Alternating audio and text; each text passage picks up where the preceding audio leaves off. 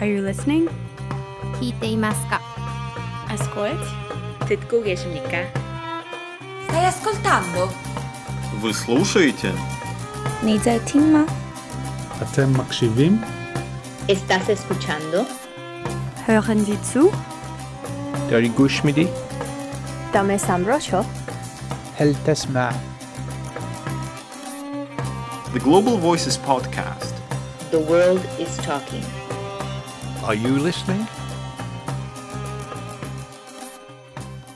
Hello world, and welcome to the first of two special editions of the Global Voices podcast. I'm your audio friend Jamila, and I've had the privilege of talking to some of the participants at the Arabic bloggers meeting in Tunisia.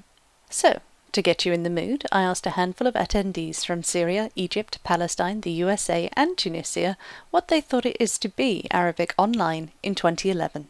I would say I'm overwhelmed because so many things have happened. I haven't really had the time to process it all and trying to understand what we've been through. But definitely pride is part of this whole sensation.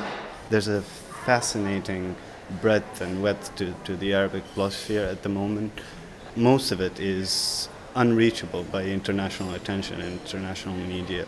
To be an Arab blogger is to be an Arab blogger that is read by mostly Arabs. Bridging projects like Global Voices have been doing fantastically well in bringing these wonderful bloggers into the limelight.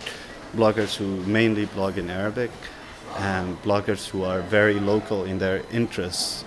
But also we can find the things that can interest a global audience in these local issues. So I think Global Voices, for example, Midan, these are the kind of projects that need to be supported, and new ones based on these should be created to help propagate these voices that are not really heard.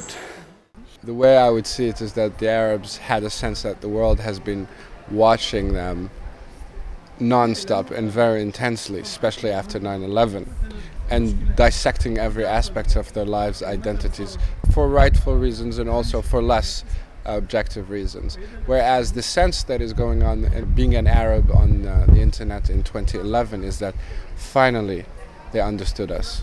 Well, the Arab world was a region with people without the same demands. Everybody's saying Arab accept this kind of regimes. They are not really able to fight for their right. They need a leader. A lot of theory about the structure of the mentality of the Arab people. And they showed that it's completely untrue. And the Arab young person had the same aspiration, the same need and freedom to have a job, to have a career. The image of the Arab world is changing. Even for us, Tunisian, we have a complete different view on our friend from Libya. And now we are discovering our neighbor. A lot of Libyans come to Tunisia since a very long time, but we discovered this population now. And we say, okay, we have friends, they have the same needs, and they are able also to fight to reach their goals. So I think it's very important for the Arab themselves to gain self-esteem and self-confidence. And for the rest of the world, they are changing the way to apprehend this region. Why I'm happy now? Because we start to understand the internet is not only for people who has no freedom to watch silly movies, to do chat, to waste your time. It's a tool to express yourself, especially in places where is no freedom. I think now, after the revolution, all the people start to ask, what is Facebook? What is the internet? Because when you are in a place when the generation, especially the first generation, they are not used to internet. They think that having internet at the home, it's very bad for his children, very bad for the girls. But now they understand that you can educate yourself through internet. You can do your own stuff. You can send your message. You can tell the people about what's going on.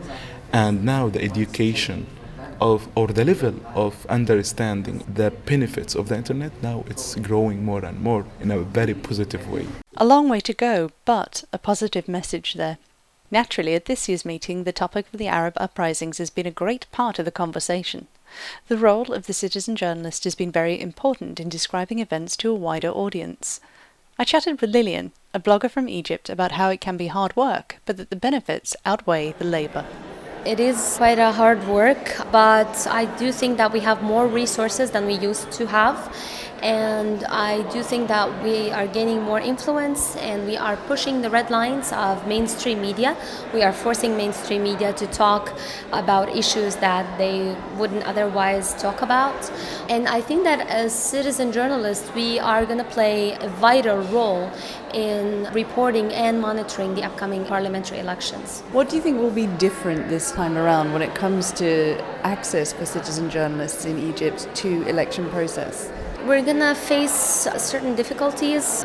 I don't think that we will be easily welcomed or admitted to polling stations. I think we will have troubles supervising the vote counting process, but we're going to do our best to document what we see through pictures, through videos, and make these media content available to the masses so they can spread the word about what's going on, and hopefully we can keep any irregularities that might occur in check. Are citizen journalists also covering areas outside of the cities like Alexandria and Cairo? Are they further out? I think that social media websites like Twitter have taken citizen journalism to a whole new level. You have now people who were not active before the revolution. They are encouraged to take part and become active on the ground. You would find people who are based in cities outside the capital, and they are willing to work to bring us the clear picture about what's happening on their ground. And you have people who are willing to travel outside the capital to see what's happening outside this really very centralized area.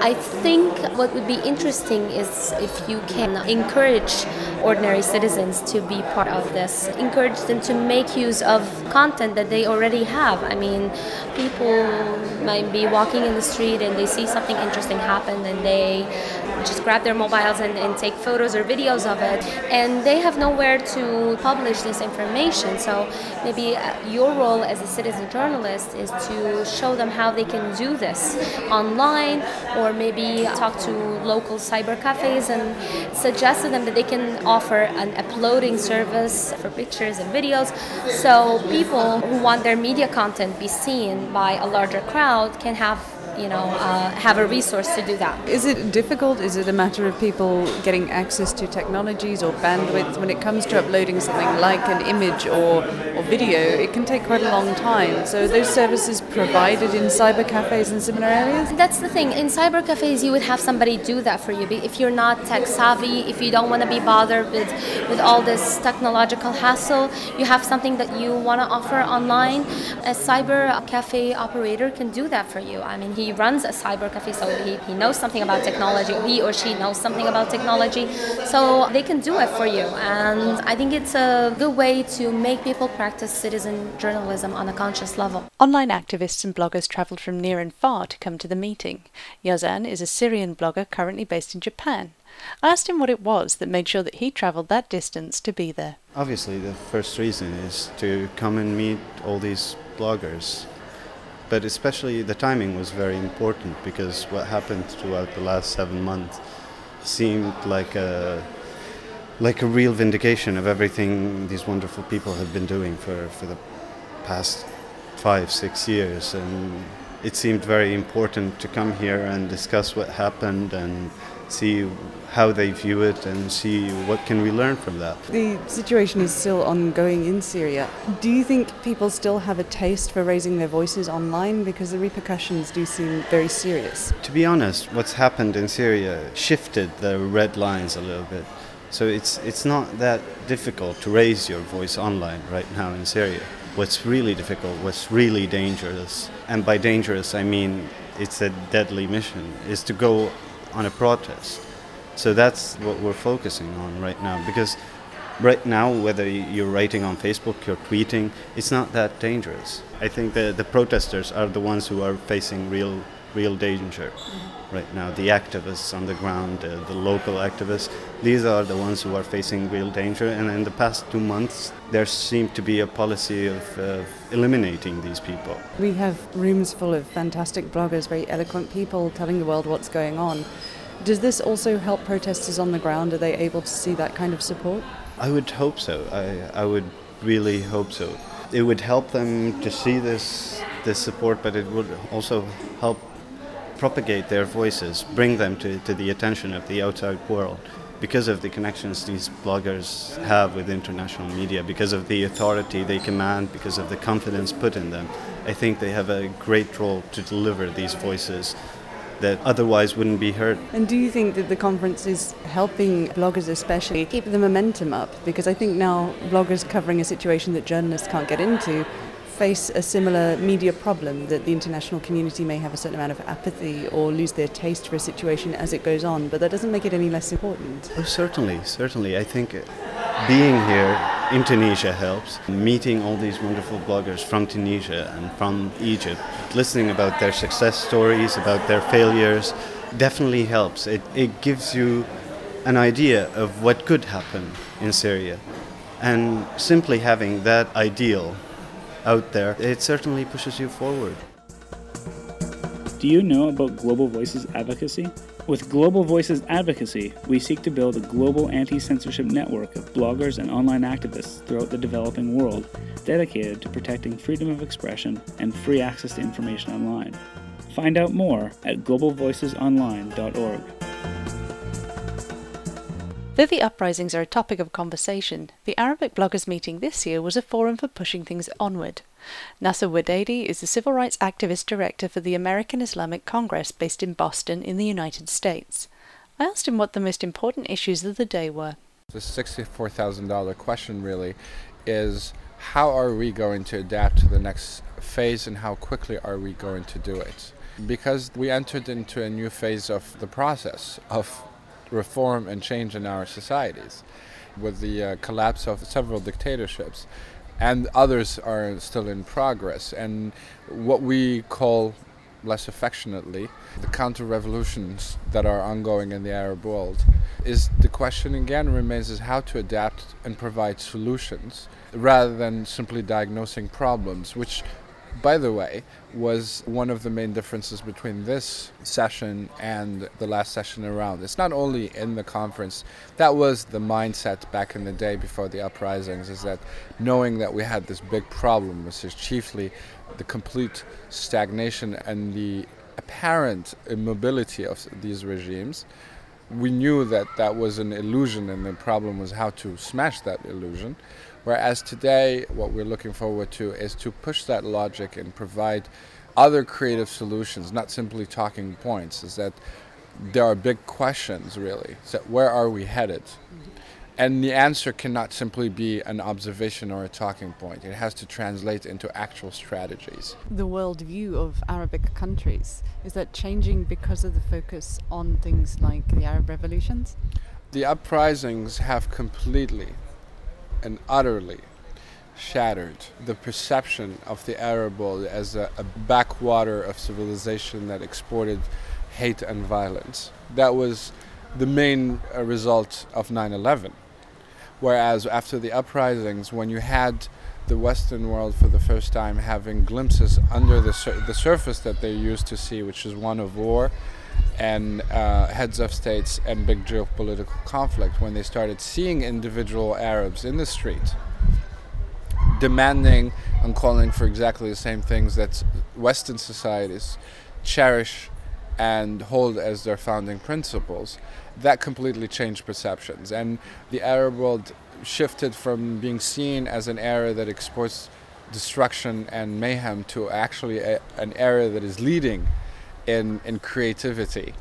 We're seeing basically a shift as monumental as possibly the shift that went on after the decolonization period, when independent states emerged for the first time in areas that were traditionally seen as simply the empire. Are we at risk of thinking that solutions that might be applied in Arabic countries need to be the Western style? That's a very valid point, and many of us are contending with. But I think it would be also helpful to realize the universality of certain things, because when we're seeing movements like the Acampadas, Los Indignados in Spain, the Wall Street movement in the United States, and when you have, as far as Vietnam and China, people looking for inspiration from the Arab world and looking to copy or learn lessons they can apply in their own sense, that shows you that we're living indeed in a globalized world with universal values. Of course, there are certain particularities to every society, but again, the realization here is that in a globalized world, we're less and less different than we really think we are. Thinking about globalization in terms of internet access, it's great to have bloggers at a meeting like this to discuss the big issues and look forward to forms of change.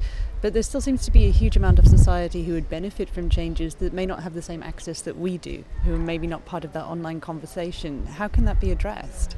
Through the American Islamic Congress, we identified that the solution to that problem is not so much focusing on the digital, what we call the digital gap, which is real and is a problem that needs to be addressed. But the question really, from our perspective, is, are individuals who are not online getting the sense that they have a say in their own matters and that they do have power to change their own communities on the small scale through their own individual entrepreneurship and skills? And the way to, I think, going forward, and this is something we are working on across the region, is precisely to empower young social entrepreneurship. That is not only about human rights and the classical themes and sort of what we call the human rights discourse 1.0, but really the revolution would become is when you have small communities with individuals who are empowered to run their own, take their abstract ideas and turn them into initiatives that actually fit their communities and provide solutions that are adapted to their own communities. That's actually the way to go, because frankly, in the Arab world, something is plenty clear. Governments cannot and will not provide solutions to every problem. And ultimately, the benefit of having freedom and individual rights and liberty is for the individuals to be empowered to take matters in their own hands. And that's through social entrepreneurship and individual initiatives. The summit not only provided a place for discourse, but a number of talks and presentations that shed light on current events, as well as providing training and new ideas. Marek Tuszynski, co-founder and co-director of Tactical Technology Collective, gave a presentation about clear visualization online for activists. So what's so wrong with activism as it stands? There's nothing wrong with activism, first of all. There are ways that activism can be more effective, more targeted, and more engaging communities and so on. But as it is, it's fantastic, and you can see a lot of symptoms of how activism is becoming important. You know, there's a lot of space between politics and WikiLeaks, if you like, and there's a space that should be filled by activists. What I was focusing on was the role of visualization in a picture. So how you can move from emotional participation of people that are expressing their views, desires on the walls of the streets, into something that would speak to broader audiences and could utilize new media, old media, whatever you want. So in using visual methods to get a message across, is this a better way of crossing the boundaries of, say, language? Yes, crossing barriers such as language and cultures can be done through visualization. But for me, it's more important a combination of three elements. One of them is evidence. Activism without evidence is just political blah blah. That I wouldn't even listen to. You need evidence to create change. Then techies are very important, and the concepts of open data, free software, free culture, you need that. You need to know what it is, and you need to fight for that. Otherwise, you won't be able to act on things you would like to act. And design is super important because, as you said, it is breaking barriers and allows you to convene complex concepts into formats that people can absorb easily, understand, analyze, explore, learn from, and share with others. That's a lot of roles rolled into one. I mean, if you're personally very passionate about something, is it a better idea to find other people with design skills or data processing skills that might help you out to present your cause? Yes, finding people. That's a kind of a tricky business, but a very important business. What I was saying actually during the presentation, that is a cult of an individual, that a single person can do everything. That's not true. There are cases where amazing characters that can do that, but it's a fraction of what ordinary human being can do.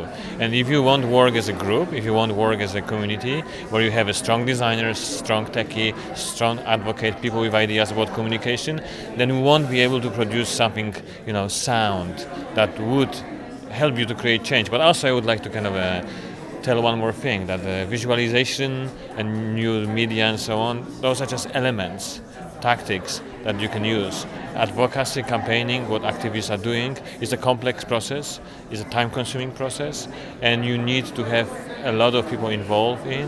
You have to have a strategy, and you have to be able to adjust the strategy as situation is changing, and situation is changing, will be changing all the time. How do you convince people, though? Because if somebody is very passionate or desperately wants to get a cause going or make their point, it seems a bit of a drag to have to wade through everything along the way.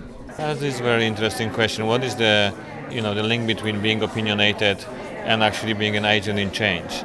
And obviously, opinionated people are important because they at least can steer discussion, and discussion can be inspirational and may move some people to some action. However, if you want to do activism, for me, activism means that you have a reason, you have a certain, moral code, and you have evidence, then you will be able to convince people to do something. And for that, you need to spend a lot of time with a lot of people to produce a lot of things. And there's no other way. Activism is a hard work that nobody will pay you for.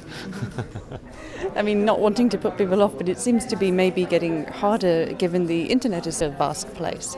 But with more causes being presented online, is it becoming more important that people present themselves in a way that is appealing? Because it seems to be almost activism competition for people's attention. Well, in information space, there always has been, is and will be competition. Not only because people people like competition as human beings, but also because information is about interpretation, information is about context, information is about time, and you can have different opinions about that.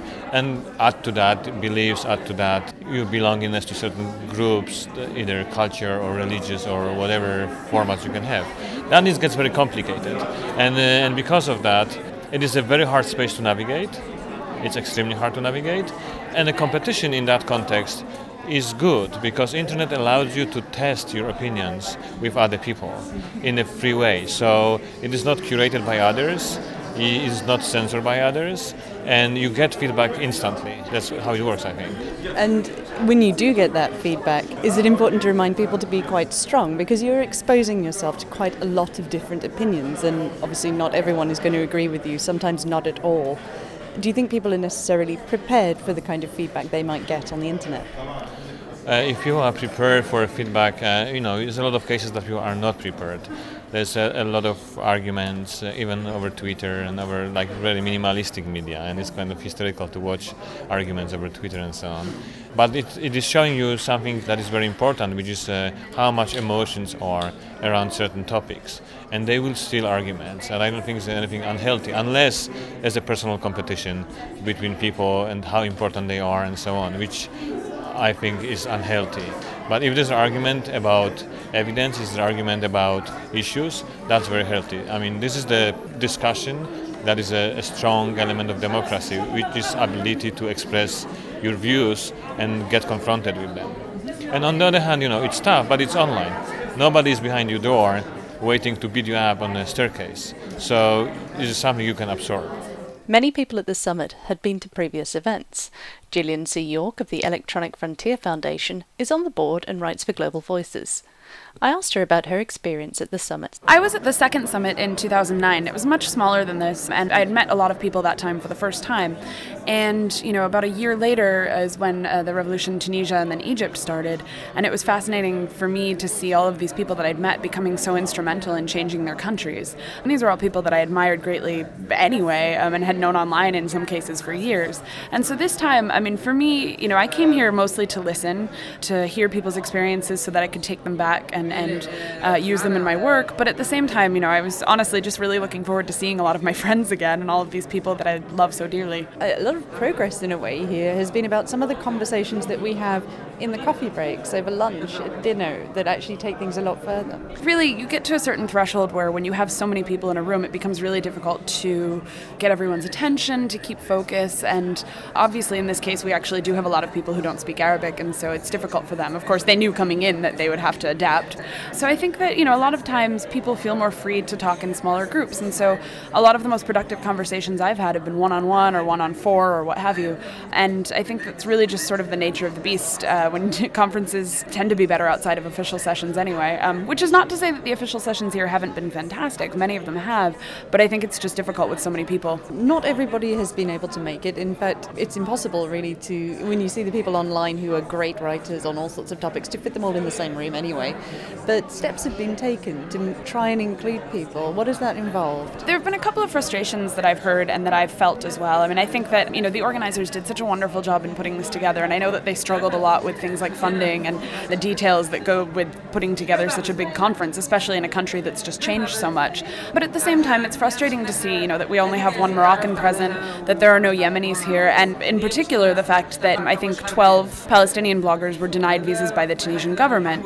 We, you know, we've seen a lot of protest online about that and a lot of people suggesting that we walk out, but I think that what those people don't realize is that, I mean, first of all, that the organizers, particularly Nawat, fought really hard with the Ministry of Interior to get the Palestinian bloggers here, and they only succeeded in bringing one.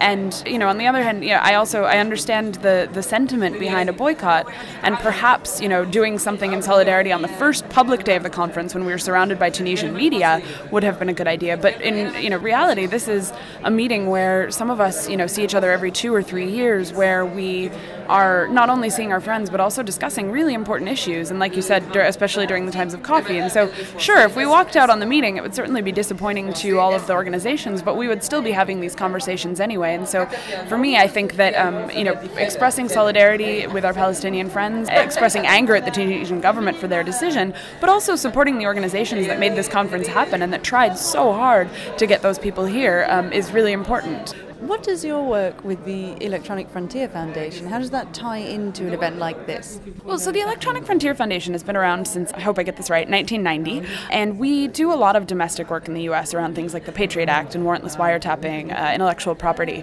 But we also have a small international team, and of that, you know, I'm the one who works on free expression globally. We also have someone who does privacy and someone who does copyright.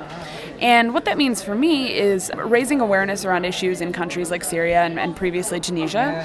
It also means meeting with local activists or local organizations to help support them in their work, and that, you know, it usually doesn't mean financially, but it can mean translating the stuff that they're working on or helping connect them with technologists or other experts, bringing them to conferences when I can.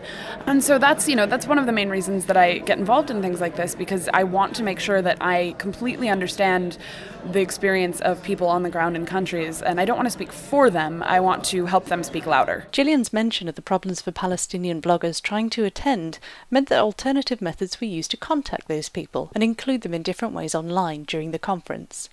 One person did get their visa, so I had a chat with Saed Karzoun about the problem and how he hoped to share while at the conference. We were surprised because all of us applied to the Tunisian 3 weeks or 4 weeks before the time.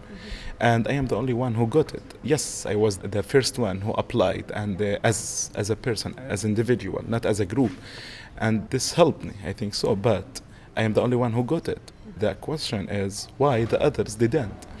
We thought that after the Tunisian revolution, we thought that it will be easier for us as Palestinians to come. And it was the opposite. Really, we were shocked, and we are asking for the real reasons behind this. What was the hope for Palestinians who may be able to attend? What were they going to bring to the conference? This is a real hope, you know, because here you come in 3 days, you meet with activists, and they are really good. They have a very good experience. Coming here, especially Palestinians, they will come back with a very good experience in order to bring this experience from Tunisia to Palestine, to teach the others, to send this information, to tell the people about this experience, about how to use social media. What is the Palestinian experience of being online? Is it difficult or is it very active? You can say it's active and it's not, because we have a very good internet connection actually in Palestine, and it's a very good tool. But still the people, they need time to understand how to use these tools. Some of the people, they are using really these tools in a very good way, like sending their ideas, articles, photos, videos. We are really using these tools. But we are always hoping more and more in order to show the reality in Palestine. Are there ideas that you are able to bring back, at least, to communicate to people back home? I have two projects, to be honest. One project is to talk about beautiful Palestine in order to tell the people about positive things that they can show. The other thing, now it's good to talk about politics, economics, critique the system that we are using. I am against, the system that used by the government. It's very slow, it's really weak, we need to improve it. So we have to write, we have to film, we have to say no when we have to tell it. And by using the tools of the social media, of the new media, we can really reach a huge quantity of people. And this will bring a very good equality in order to bring that change. At the end, the change is positive. Raising voices online out of Palestine, do you think it helps to adjust a global view of what it is like to be in that country? Because there are huge stereotypes, or maybe specific topics only that people think about when they think of Palestine. Is it getting easier to show people the other side? Thanks for this question. Actually, this is really very important. I'm working on this since years. I'm working in the music field. I'm working in films and radios, different things, in order to show this reality. Most of the people in the world, if they don't know Palestine, they have this bad image, they have this stereotype, they think that there is war. Yes, there is war, but what kind of war? We have different things to see. We have a very beautiful place, very beautiful people, open, they welcome well. I hope if you come to Palestine, you will see this, how they welcome well, the food, the places where you can visit, the fun that you can have, the education that we got. It's really good and very important to tell. This is why I'm working since years on a project called Beautiful Palestine, writing about beautiful stories, beautiful people, beautiful pictures, environment, nice people, playing music, concert, theater. We have all these kind of things. So it's very important to tell the people about. Do you know about Global Voices Lingua? Project Lingua amplifies Global Voices stories in languages other than English with the help of volunteer translators. It opens the line of communication with non-English-speaking bloggers and readers of Global Voices by translating content into other languages. Find out more at GlobalVoicesOnline.org/lingua. The location of the Arabic bloggers meeting in Tunis was highly relevant to the main topics discussed in almost every session at the event. Tunisia has seen revolution and inspired many other movements in the region. Malek Khadraoui is the co-administrator of Nawat, an independent group blog run by Tunisians. I asked him how the network across nations had been fueling hope and providing practical advice. If you try to understand what happened before maybe the revolution and how the network helps, the connection between Tunisian and Egyptian, for example, was very important. I was in Egypt the last day of the Ben Ali's regime, and I was watching the last speech with a lot of friends in Egypt. Egypt was already very agitated and people are waiting for something, and I saw how much the 14th of January influence maybe give the last good push to the Egyptian to move to the street, and they said, okay, it's possible, we're going to make it. And maybe those regimes are not so strong, so we can. Between the 17th of December and 14th of June, Egyptian friend helped us to maybe to translate a lot of contents, give us advice. And afterward, they was learning from our mistakes. And try maybe to do the things that worked for us. So there is like some exchange, even if it's not organized, but the fact that we know each other and we are following each other, it was easy for them and for us to learn from them. Now we can maybe hope that it's going to be the same thing with Syrian friends and with Bahraini friends and for the Libyan, for example, also, even if the situation is completely different, but we try also to help them with giving them advice maybe, and to tell them don't do that because we try it and it's not a good solution, and try to do that. So I think even if it's not organized and it's not a structure, that the fact that the network exists help a lot to organize or maybe to be more efficient in this situation. Here in Tunisia, people are considering obviously now a post-revolution environment, but there are still issues, and issues even this week with the internet. What has happened with internet blocking in Tunisia this week? Most of the issues that we was fighting against before the 14th of January still exist. The fight against censorship is not yet won, and we still try to make internet a safe place for people who use it and the accessible place for users. We saw in Tunisia a lot of judiciary blocked from the military court. There is also a judiciary decision to block pornography and all the websites who are against morality, and it's very vague and very large definition of the morality. So we are facing the same willing from the government to control this area. But the difference maybe today is that the people have more self-confidence and they know that they can influence the decision and make a change the government decisions. So maybe the balance is more equalized. We try to push some of the institutions who maybe deal with internet or this judiciary institution to reconsider how they approach the question of the internet, because there's a gap between generation. Tunisians use a lot new technology, but the generation who ruled the country right now is an old generation, so they didn't really understand what's happening. So we try to make them understand, to push if we need, to make campaigns against what they want to do for the internet. For example, the ATI was the agency who censored the internet in Tunisia, now is our ally.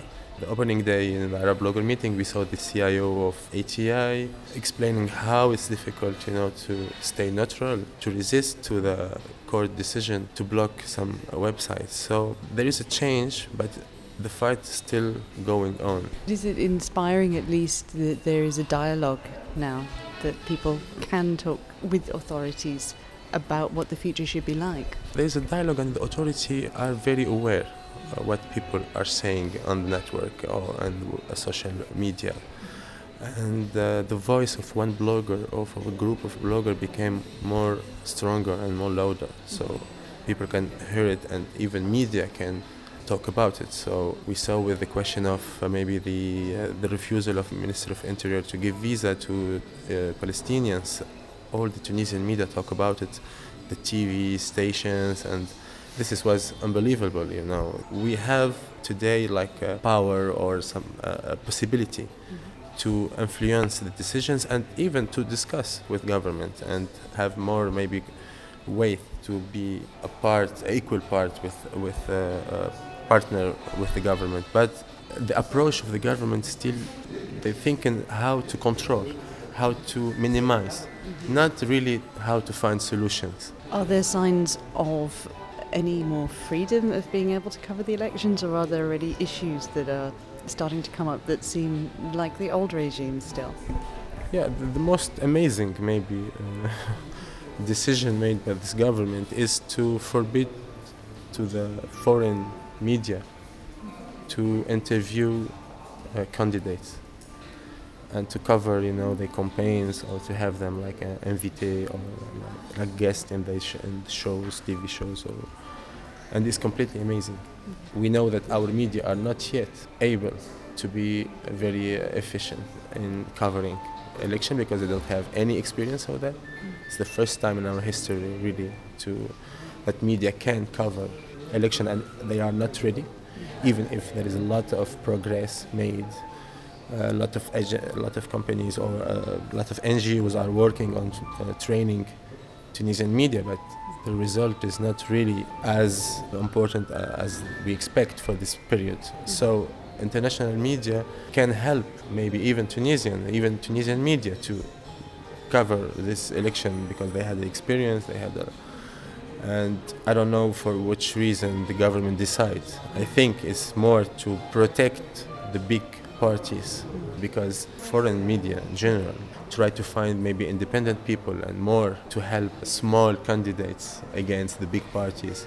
And as we see in Tunisia, the most coverage is for the big parties. Independents are 45% of the candidates. They have maybe less than 3% of time in Tunisian media. It's a real problem, and this is one of the decisions made that show you that the mentality is still the same. And even with how the police still act with protesters, non-violent protesters, shows that the mentality doesn't really change. We've succeeded to move the head of the regime, but the regime is still there, and the system is weak. but he's still in charge of the country. Although it's certainly extraordinary to have so many brilliant people from so many different places here at the moment, is there still a divide in Tunisia between people who can access the internet to see these conversations in this network and the people who maybe agree or feel the same but are not getting online? So how do they find out whether or not they are supported or can support people in the same way?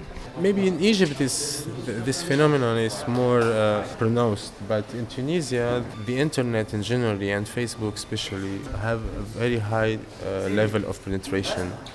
About 3 million Tunisians had a Facebook account, and sometimes an account is used by the whole family. And after that you have the real connection in the street. When someone had the information, he can spread it around, even if the people didn't have Facebook or the internet. When you talk in the street with the taxi drivers, with the waiters and a cafe, he can talk about a video that you post in Facebook and he saw it. So I think that in Tunisia there is no really gap, even if maybe we can, some region in the country, the internet is not so important, but generally it had a very big influence. There were so many experienced, entertaining, knowledgeable and wonderful people at the Arabic Bloggers meeting that I could not fit them all into one edition of the Global Voices podcast. So I have split the collection of recordings into two, and you can hear more from our experts and attendees on the second part of this audio coverage. You can find out more about this event, the people I spoke to, and many others by visiting GlobalVoicesOnline.org. The Global Voices podcast. The world is talking. I hope you've been listening. Thanks for listening. Follow us on Twitter at Global Voices. You can follow Global Voices Stories on Facebook too.